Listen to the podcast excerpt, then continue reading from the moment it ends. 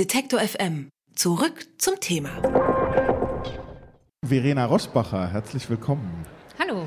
Verena Rosbacher, wir haben es eben schon, äh, wir duzen uns, wir duzen uns, weil wir uns generell duzen, wir duzen uns aber auch, weil wir irgendwann mal Nachbarn waren in Leipzig. Das ist schon ein ganzes Stückchen her.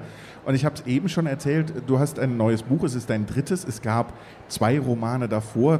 Die Literaturkritik, die würde, glaube ich, in einem Wort Verena Rosbacher beschreiben als wahnsinnig sprachmächtig.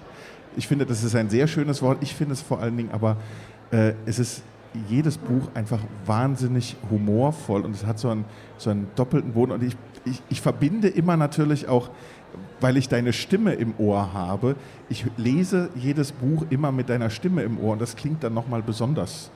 Äh, dein Buch, dein aktuelles Buch heißt Ich war Diener im Hause Hobbs.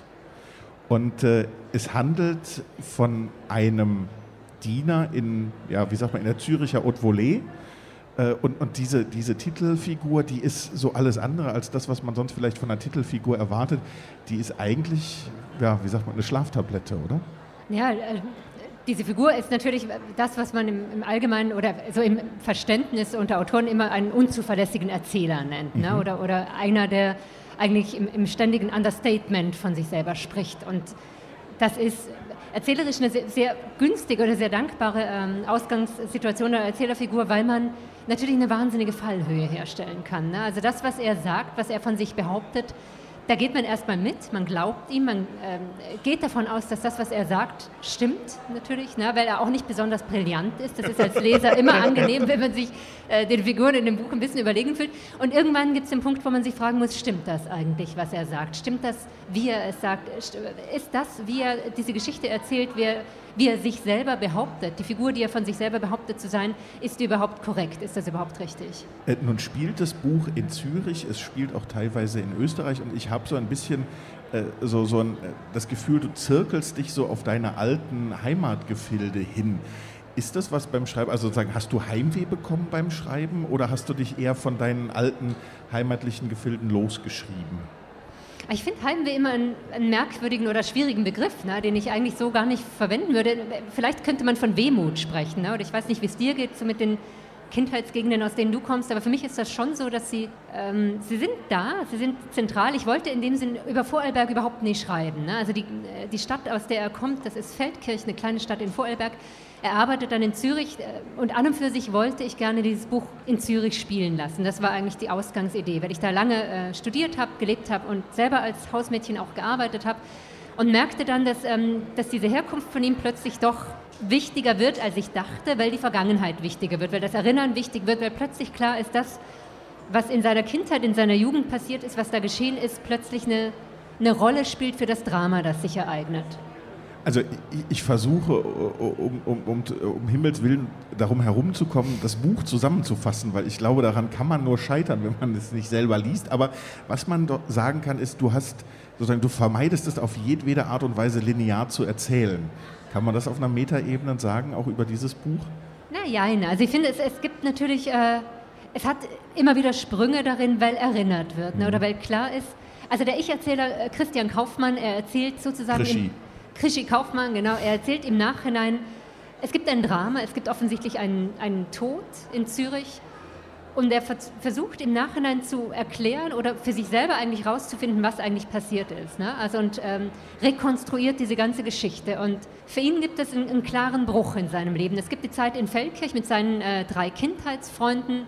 Easy, Gösch, Olli und er waren so eine Jungsklicke, eigentlich eine ganz klassische, eine ganz typische. Ähm, er ist später weggegangen, nach Zürich gegangen, hat vorher eine, eine Ausbildung als Butler gemacht in Holland. Und diese zwei Welten, diese Zürcher Welt und die Welt in Feldkirch, die trennt er ganz klar. Und das ist eigentlich auch sein Wunsch. Und er muss irgendwann merken, dass das eigentlich nicht geht. Ne? Dass äh, dieser Tod, der stattgefunden hat, offensichtlich seine Wurzeln in der Vergangenheit hat. Ne? Also dass diese Kindheit, diese Jugend in Feldkirch, wenn man so will, ein Geheimnis birgt oder eine, ja, tatsächlich ein, ein, ein Mysterium in sich hat, das er herausfinden muss. Er muss immer wieder zurückgehen, erinnern, rekonstruieren, versuchen, was da eigentlich war, was seine Strahlen bis in, in seine Jetztzeit hat ne? oder dazu führt, dass dieses Drama, was dann passiert, tatsächlich passiert. Stichwort erinnern und rekonstruieren. Ähm, ist jetzt schon zweimal äh, die Parallele aufgekommen. Ne? Du hast gesagt, du kommst eben aus Vorarlberg, du warst selber auch Hausmädchen. Wir hatten vorhin die Diskussion mit Hilmar Klute äh, in seinem Roman muss man, um Dinge wirklich gut schildern zu können, sie dann doch irgendwie erlebt haben, wenn auch nicht eins zu eins so, aber ja, erfahren haben, sage ich mal? Das ist eine, das ist eine interessante und, und wahnsinnig schwierige Frage, finde ich. Ne? Einerseits, ähm, Bitte.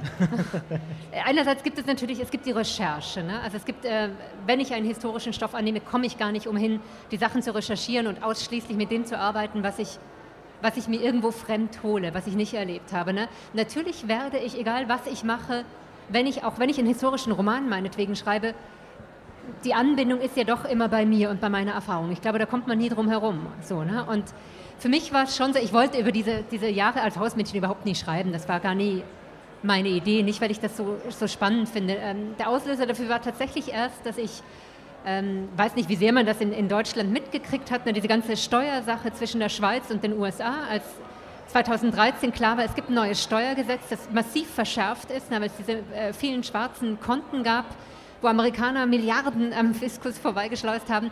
Und dann gab es sozusagen ein Jahr ähm, Schonzeit, Schonfrist für Banker, die involviert waren, die konnten sich freiwillig stellen äh, und würden eine geringere Strafe ähm, in, in, Kauf nehmen, wenn sie das tun. So, ne? Und dann gab es einige prominente Fälle von Leuten, die das gemacht haben. Und das begann mich zu interessieren, weil das waren eigentlich genau diese Kreise, die ich ein bisschen kenne aus diesen Hausmädchenjahren, von denen ich auch weiß, das sind alles Leute, die haben Angestellte und nicht zu knapp.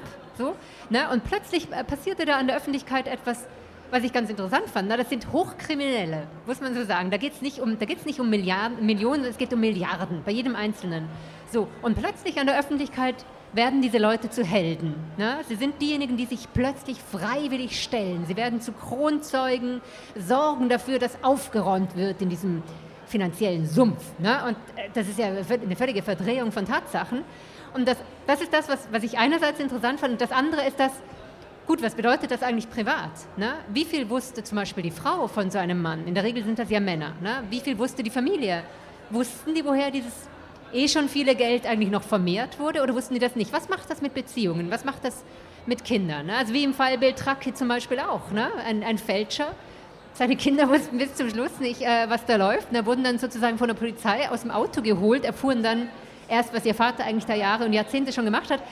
Was passiert da in der Familie? Zerbricht die? Hält die zusammen? Hält die erst recht zusammen? So, das, das sind diese Dinge, die ich spannend fand. Ja. ja. Und genau um diese Dinge geht es in deinem neuen Buch. Verena Rausbacher, ich war Diener im Hause Hobbs. Hier heute bei Detektor FM. Vielen Dank für das Gespräch. Ich danke euch, meine Lieben. Hat Ihnen dieser Beitrag gefallen?